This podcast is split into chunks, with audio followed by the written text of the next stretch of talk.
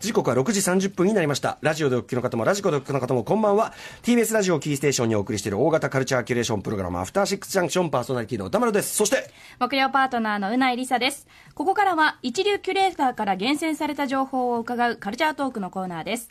今夜のゲストは、角兵自宅諜報員こと白水さんです。はい。よろしくお願いいたします。はい、ご無沙汰しております。お久しぶりでございます。いやーと、またね、遠くからご足労いただきましてありがとうございます。ありがとうございますはい、ということでお待ちしておりました。えー、白水さん、今夜はどのようなお話をしてくださるんでしょうか？えっ、と、大まかに、えー開幕を明日に控えたエボ2019という大会のお話をしに来ました。はい、いろんな面白い選手が出てきて。Junction. 今日も生放送でお送りしています、アフターシックスジャンクション。ここからはカルチャートークのコーナーです。今夜のゲストは、角芸自宅諜報員こと白水さんです。よろしくお願いします。よろしくお願いいたします。もう前回ご出演いただいた時のもう会はもう素晴らしかったです。感動しました。アルスナーアッシュ選手のね、えー取材していただきました。えー、白水さん人呼んで、というかまあ我々が勝手に呼んでいる格ゲー自宅調査員。それは何なのかと言いますと、えーストリートファイター等に代表される対戦格闘ゲームの大会が、えー好きすぎるあまり、えー言葉もわからないままネットを駆使して海外勢の情報収集、しかもだから英語圏だけではなく、で、えーアラビア語圏とかね、そういうところも調べてですね、えーそこで集めたデータや分析が日本のプロゲーマーにも実際にその試合において活用され始めるという、えーまさに格ゲーアナリスト的な道を歩まれております。えー当番組では今年4月11日、格闘ゲームから見る、えー国際勢力白書2019特集、パキスタンがめちゃめちゃとにかく、えー全然知られていなかったけど、とにかく格ゲーめっちゃ強いやつがめわんさかいる。あるゲームセンターに集まっているみたいなね話その歴史、ね そのね、話もいただきました。えそして5月16日はまさにそのパキスタンから現れた超新星、アルスラン・アッシュ選手のインタビューで出演していただきました。しかもね、あの、なんていうかパキスタンの、やっぱりその実際の政治上の緊張みたいなものが、まあ彼らは純粋にゲームを、で、えー活躍したい、やりたいっていうだけなんだけど、まあ、は壁となって阻んでもいるという、ちょっと悲しいけどもという話もね、でも、やっぱゲーマー同士というか、そのファン同士は、アルスラン・選手ね、あの、クラウドファンディングで、あの、大会に出れるようにしたりとか、もうそういう政治のね、ああいうのを超えて、あの、みんなすごくこう、なんか繋がっていくっていうのも、それもすごい感動的な話です。そうですね、本当にアッシュ選手と実際にインタビューさせていただいたときに、あのもっとそういうすごい経歴を持ってらっしゃる方ですから、ええ。ちょっとオーラがあるのかなと思ったんですよ、で結構、毛をされるかなと思ったんですけど、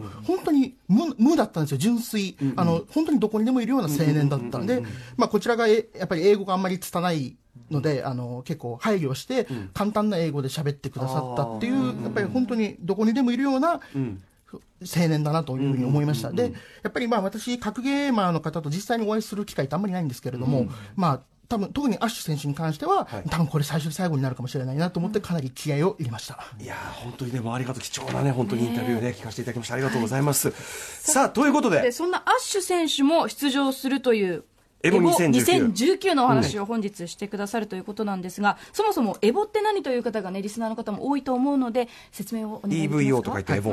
あの、エボというのは、正式名称、エボリューションの略称なんですけれども、まあ、基本的にはアメリカの、まあ、今はラスベガスの、えーマンダレーベイというホテルで、まあ、開催されている、あの、まあ、世界最大級の、えー格闘ゲーム祭り、大会ですね。はいで、だい、あ、どうぞ。うんいやいや、あの、まあ、要はその、巨大なラスベガスとかで、はいでっかいその、まあ、スポーツのイベントとかありますけど、はいまあ、あれ級のものだというふうに考えればいいということですね。はい。どうぞ。はい。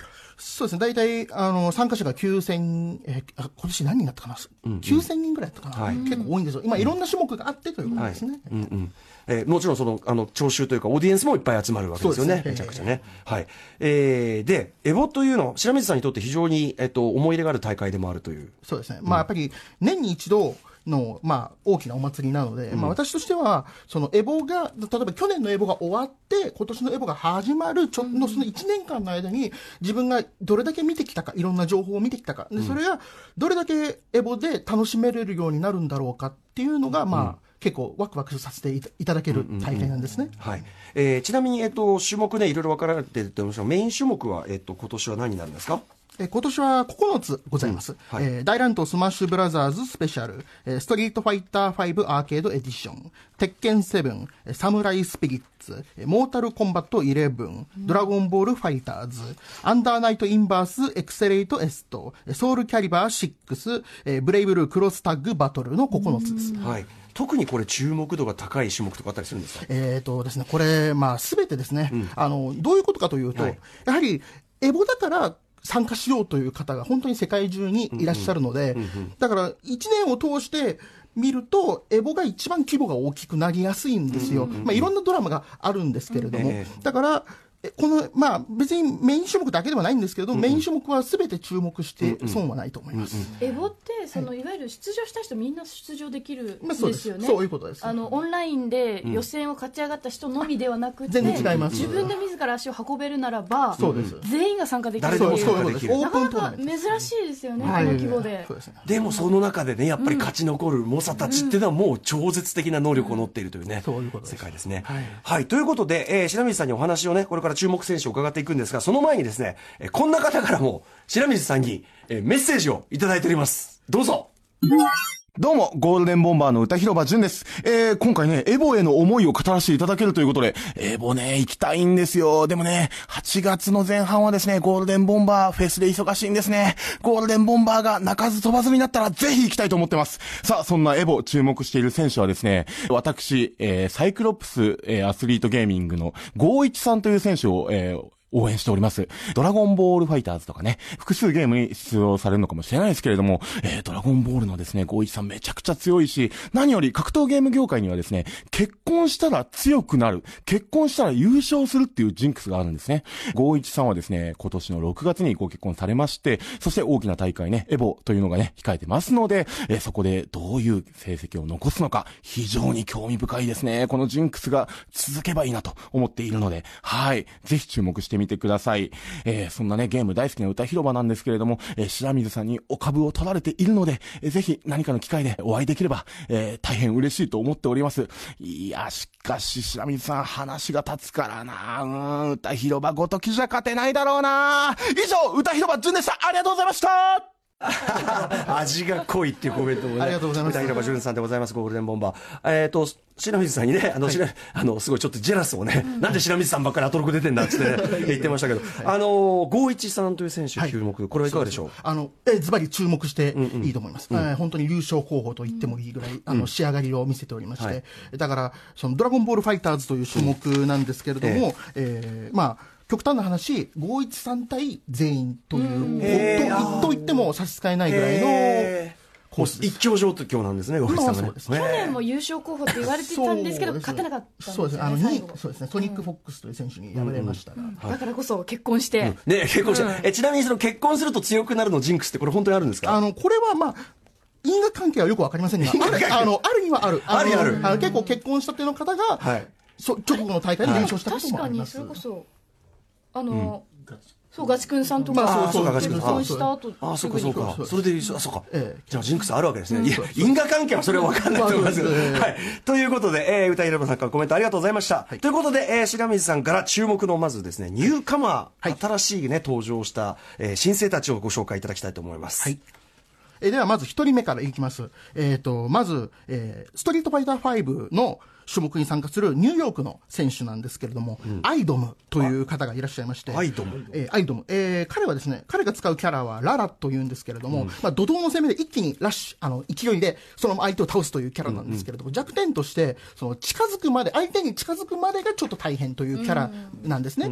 ですけど、このアイドムは、そんなキャラを使って、あの、優勝したりとか、あるいは、まあ、オンラインの対戦100連勝したりと、かなり、あの、安定感があるということなんですね。で、で彼のその秘密は、その、やはり、シンプルなんですよ。やりたいことをやる。あの、様子見もしない。相手に、自分、ララ、ララというキャラが得意な距離関係をずっとキープして、畳みかけるというのが彼のスタイルなんですね。余計な動きをしないというね、えー。ニューヨークの人。うん。そうです。ね。でめったにニューヨークから出ないって資料に書いてあ出るなん。いんです。けど、どういうこと出ないんです。あの、彼、まあ理由がわからないんですけど、多分学生だと思うんですけど、ニューヨーク、要はアメリカの東側以外の大会には本当に参加しないです。あーそういうことか。もうエボも、多分今年2回目かな、うんなんですけれども。まだ若いんでしょうね。若い、多分若いと思います。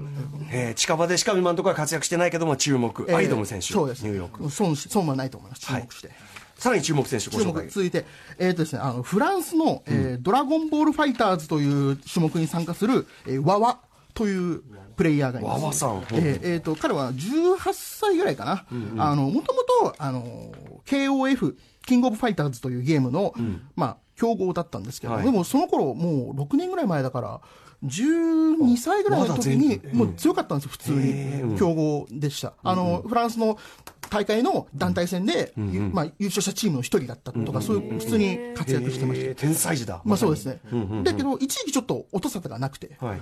だけど、このドラゴンボールファイターズが2018年に出てから、ふっと現れて、また復帰ですね。あやっぱドラゴンボールちょっと合ってたんでしょうね。多分そうだと思います。で、彼の強さ、まあ、アメリカ、フランス大会ではもう本当に何回か優勝してまして、えええ誰が呼んだか、えーワンダーキッドという異名がありまして、不思議な少年というかね。これはあの僕が考えたんじゃなくて、そういうドラゴンボール関係のそういうサイトで実際にそう紹介されてたんです。しかしそんなにこう若いと渡航もなかなか難しいんじゃないですか？そうなんですよ。だから今年最初、和田さんは、あの、エントリーしてなかったんですよ。やっぱり遠いですから、アメリカですからね。だけど、地元の欧州の格闘ゲーマーの人たちが、まあ、有志の人たちと協力して、えんまあ、旅費をカンパして、あの、和田君をもう送るようにしたという。おじさんたちお金ですから、お前ちょっとアメリカに活躍してこいそういうことですね。ええー、わわくん。ええはい。ということで、えー注目ファンザえフランス選手。まあ、彼も注目してて損はないです。わわ、はいわわ。はい。で続いてですね、えっ、と、これ、またストリートファイター5の、に参加するイギリスのプレイヤーのインフェクシャスというプレイヤーがいましてフィクシャス、名前かっこいいな。えーあの確かね、感染症とかいう意味だったかな、で彼はですねあのポーカーフェイスなんですよあの、勝っても負けても全然ポーカーフェイスなんですよ。これ、あの、彼の、なんていうかな、プレイ中のし顔顔が変わんないのを、まあ、完全にちょっと、まあそうですね茶化してるの全部顔が同じ。怒怒ってる時も、なんとかしてる時も変わらない。そうなんですよ、本当にね、まあ、最近ようやくちょっと大会の表彰式とかで笑うぐらいになったんですけど、でも、めったなことない限り、そんなに感情が出ない。んだ本当に、で彼、何が恐ろしいのかというと、プレイスタイルが、本当にじっあ動かないんですよ、自分からはあんまり動かない。動かない。動かない。で、動かないってことは、つまり勝てないはずなんですよ。だけど、なんかよくわからないけど、何もしない。いや、する時はするんですけど、基本はじっくり待つんですよ。相手がなんか手出してくる、そのところを粘ってる。狙うんですけど、主要キャラクターはどういうあの、まあ、まあ、ザンギエフとか、ネカリとか、ゼクーなんですけど、でも、その、どのキャラを使っても同じスタイルなんですよ。へー街のスタイル。本当にマッチなんですよ。で、これでしかも大会優勝経験がええあって、今年調子がいいんですよ。それでこんだけポーカーフェイスで不気味ですね、やっぱり。で怖いんですよ。で、誰が呼んだか、えっ、と、ブレインズ・オブ・マンチェスター、マンチェスターの頭脳と呼ばれてまして、これ、こいいこれ僕が考えたんじゃないんですよ。あの、レレッドブルーさんの、レッドブルフランスさんの記事でしょうそう紹介されておりましてえ、。そういうなんか実際にそういう頭脳派っていうか、そういう感じなんですか？どうなん例えばなんか、大学で法学部の学位を取得してるらしいですよ。勉強的にもエリートなわけだ。そのフランス語の記事どうやって白水さん読まれたんですか？それは Google 翻訳で。えー、すごいでもその努力。実質にね、実質にいながらにしてね、はい。やってきますからね。さあ、ということで、え今注目、えっと、新人選手、アイドムさん、ワワさん、そして、えインフェクシャス、はい。えーこの3人ご紹介いただきました。えーで、じゃあさらに、はい。注目選手、これはじゃあ、今度はもともと結構注目されている選手、優勝候補選手とかね、はいね。ご紹介いただきましょう。はい。えっ、とですね、あの、鉄拳7という種目にですね、あの、二人いるんですけれども、ええ。まず、一人目は韓国の、えー、ニーという、KNEE という、まあ、本当に韓国のレジェンド的な存在の方で、たまあ、その鉄拳で誰が一番強いかといえば、彼の名前が上がることは別に珍しくはないという人なんですけれども、もう一人、パキスタンのアルスラン・アッシュですね。出ました。はい、うんうん。はい。そうですね。で、まあ、このアッシュとニーは、あの世代が10年ぐらい離れてる年が、えっと、兄さんの方が上で。兄さんの方が上です。で、あの、2018年の末頃ぐらいから、はいこの二人はいろんな大会であ縁がありまして、まあ、ドバイとか、エボジャパンもそうですね、あと大阪とかで、で、勝ったり負けたりの関係なんですよ。で、だから多分もしかするとエボ2019はこの二人の頂上決戦になる可能性はある。えーな長らくやっぱりその兄さんというのも圧倒的に強かったから、ええ。なかなかこう相手になる人も現れなかったのがっていうような、まあ、もちろんこ日本も含めて世界中に強い方はいらっしゃるんですけど、その中でも、まあ、兄さんがちょちょっと抜けてるかもしれないみたいな感じだったんですけど、そこにアッシュが現れて、一気にあのざわついたというか、界隈が。えーはいはい、だからようやくその兄さんと、まあ、肩並べる級のあのライバルが現れたと好敵手が現れたというような感じだったりするんですかね。まあ、今年のエボは、えっ、と、兄さんとアッシュに肩を並べるプレイヤーが国内外たくさんいますので、まあ、要はこの二人に注目しておけば、この二人に勝った人は、おそらく決勝に、決勝に行く可能性が非常に高い。そういう軸としてね。えーそうです、本当に国内外含めてたくさんいるんですけど、ちょっと喋り出すとキリがないので割愛しますけど。ただこのこの2人のを軸に見ていくとその他の強い選手のあれも見えやすいしというとにかく韓国の2位選手そしてパキスタンのアルアルスラン・アッシ選手、はいそうです。あちなみにアルスラン・アッシ選手は今回無事に、はいあの要するに出れることになったんですね。そうです、あのまあ、ちょっとあ、まあ、ビザ関係で、結構団体から支援がありまして、はいそれで今回は特別に来れるようになったーすごいことですね。アメリカに行くっていうのは本当パキスタンにからね。そうですね。ねこの時期トランプ政権下のアメリカですからね、しかもね、あのわけわかんない機械をガチャガチャ持ってですね、はい。えー、さらにもう一人ぐらいいますかね、はい。優勝候補そうですね、まあ、パンク。あの、これはストリートファイター5という種目に参加している、まあ、アメリカのペンシルベニアの選手なんですけれども、はいあのエボの2017年、今から2年前ですね、あのけ日本の時戸さんと決勝を争って、あの敗れたプレイヤーですね。はい。あのそうですね、で、まあ、彼は多分今年2019年、もしかすると2017年の頃よりも強いかもしれない。ほう。確か去年が、ええ。けちょっとかなり不調だった、まあ、そうですね。あのトップ8には残れなかったんですね。ねあの彼だったらむしろトップ8に残るのが普通という面があるんですけれども、大盤狂わせがあって、まあそういうまさかの早期敗退そういうことですね。ええ。にもかかわらず、今年はやはり強いかもというふうに白水さんが思うのはどうしてなんですか？あのやっぱりもう資料にも書いてあるんですけど今年1年2019年のさまざまな大会で、悪くてもトップ8ほうほうほう。っていう成績。調子が良くなってきて平均値で見ると本当にお1位2位7位、1位、1位、1位、まあ、一つだけ17位、で、9位、2位、2位っていう感じで、この安定感が凄まじいんですね。えー調子がいいというか。そういうことです。これやっぱりそのなんか僕聞いたところによるとパンクさんその2018で使うプレイヤー変えて、ええ。でそれがちょっとあの最初は不調だったけど逆にそのがなんかこうあのゲーム界が成熟してきてっていうような話も聞いた、まあ確かにそれもあります。そのパンク選手が使っているメインのキャラクター自体のまあ調整内容とかの影響もありますし、彼自身がいろんなキャラクターを使うので、それが連度が煮詰まってきたとあそれいうのもあると思います。だからそういう意味ではその2018に不調だったのは、ええ。今年以降のええ飛躍への、ええ。ある意味準備っていうか、そうですね。必要な負けだったっていうか、はい。そんぐらいの流れなんですかね。そうですね。もしかすると2017年の忘れ物を2019年にパンクが取り戻しに来るかもしれない。すごいドラマが。ねかっこいいですういちいちもうね全部少年漫画のねあのあれみたいなんですよね。だってずっとさ例えばさその兄さんという絶対王者がいて、そこに未知の国からやってきた若者が、しかもそのなかなか渡航もままならないような若者がやってきてライバルになるとか、なんかすごいドラマがね今めちゃめちゃやっぱ受け,、ね、浮き浮き彫りになってますよね。と同時にやっぱりエボっていう場はその一番その相中体制的な場だからこそ、はい。やっぱり番狂わせも起こりやすい。全然あります、あの今、せっかく紹介してしていただける時間を与えてくださったプレイヤーが、ポロッと早期で負けること全然あります、エボは魔境なので、はい、魔境、魔エヴァン魔境。何が起こるか何が起こるか分分かりません、本当に。えーということで、まあ、今日は、えっと外外国のね、まあ、日本人以外のその選手をご紹介したいので、やっぱりその白水さんの基本的にはね、情報収集は、まあ、日本の選手に頑張ってほしいので、海外選手の情報を、そうです。はい、あの情報収集してってことなんですけど、でもやっぱり面白い選手いっぱいいますね、ぱいいキャラが立ちすぎ、みんな、あのたくさんあります、もう今日紹介できなかっただけでも、たくさんドラマあります。それぞれにドラマがある、はいあります。だからそうそれを知ると、また外国選手にも思い入れてきちゃうし、そのだからもう試合すべてが面白くなってくるというね、はい。あのそういう見方を教えていただきました。といったあたりで、えー、明日明日からそのエボ始まりますが、大きく言ってどんなこと、どんな感じになりそうかとか予想ありますか？まあやはりもう少し気を抜いてると、もうどんどん大会が進んでしまいまして、で気がついたらバングルアスがどんどん起きてた、もう見るだけで忙しいです。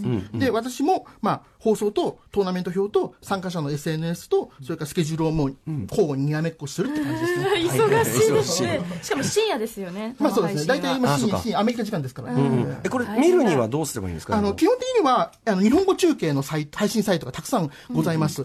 でそれらをあのひとまとめにしてくださってる格闘ゲームチェッカー、格ゲーチェッカーさんというサイトがございまして、で格ゲーチェッカーさんが基本的にはいろいろな配信、まあ、日本語中継サイトを紹介してくださってます。ですから、まず困ったら格ゲーチェッカーさんのサイトをのホームページを見るのがせ一番いいと思う、ベストだと思います。なるほど。この格ゲーチェッカーさんって個人で誰かがされてるんですか？それが正体はわからないんあです。正体ねわからないです。まあ私にもあんまりよくわかりません。でも、まあ、白水さんが自らの情熱、ね、でやってるように、白水さんみたいな方がかもしんないしデータを打ち込んでみたいな感じなんですかねすごい世で界。私も結構自分のツイッターでいろいろな大会情報の,、はいあの他の方が紹介してくださった記事をリツイートしてますので、はいまあ探せば記事はたくさんございます。まあ、うん。だから白水さんのツイッターアカウントをフォローするっていうのも一つ。まあそうですね。まあリツイートすごいですけど。はい。えー、チェックすると。ち白水さんでもとにかく、ね、情報、情報自体はもう、情報集め自体はもう終わった感じですか？そうです。あの、もう、1年間で終えているあ、そので。うかそうかそうか。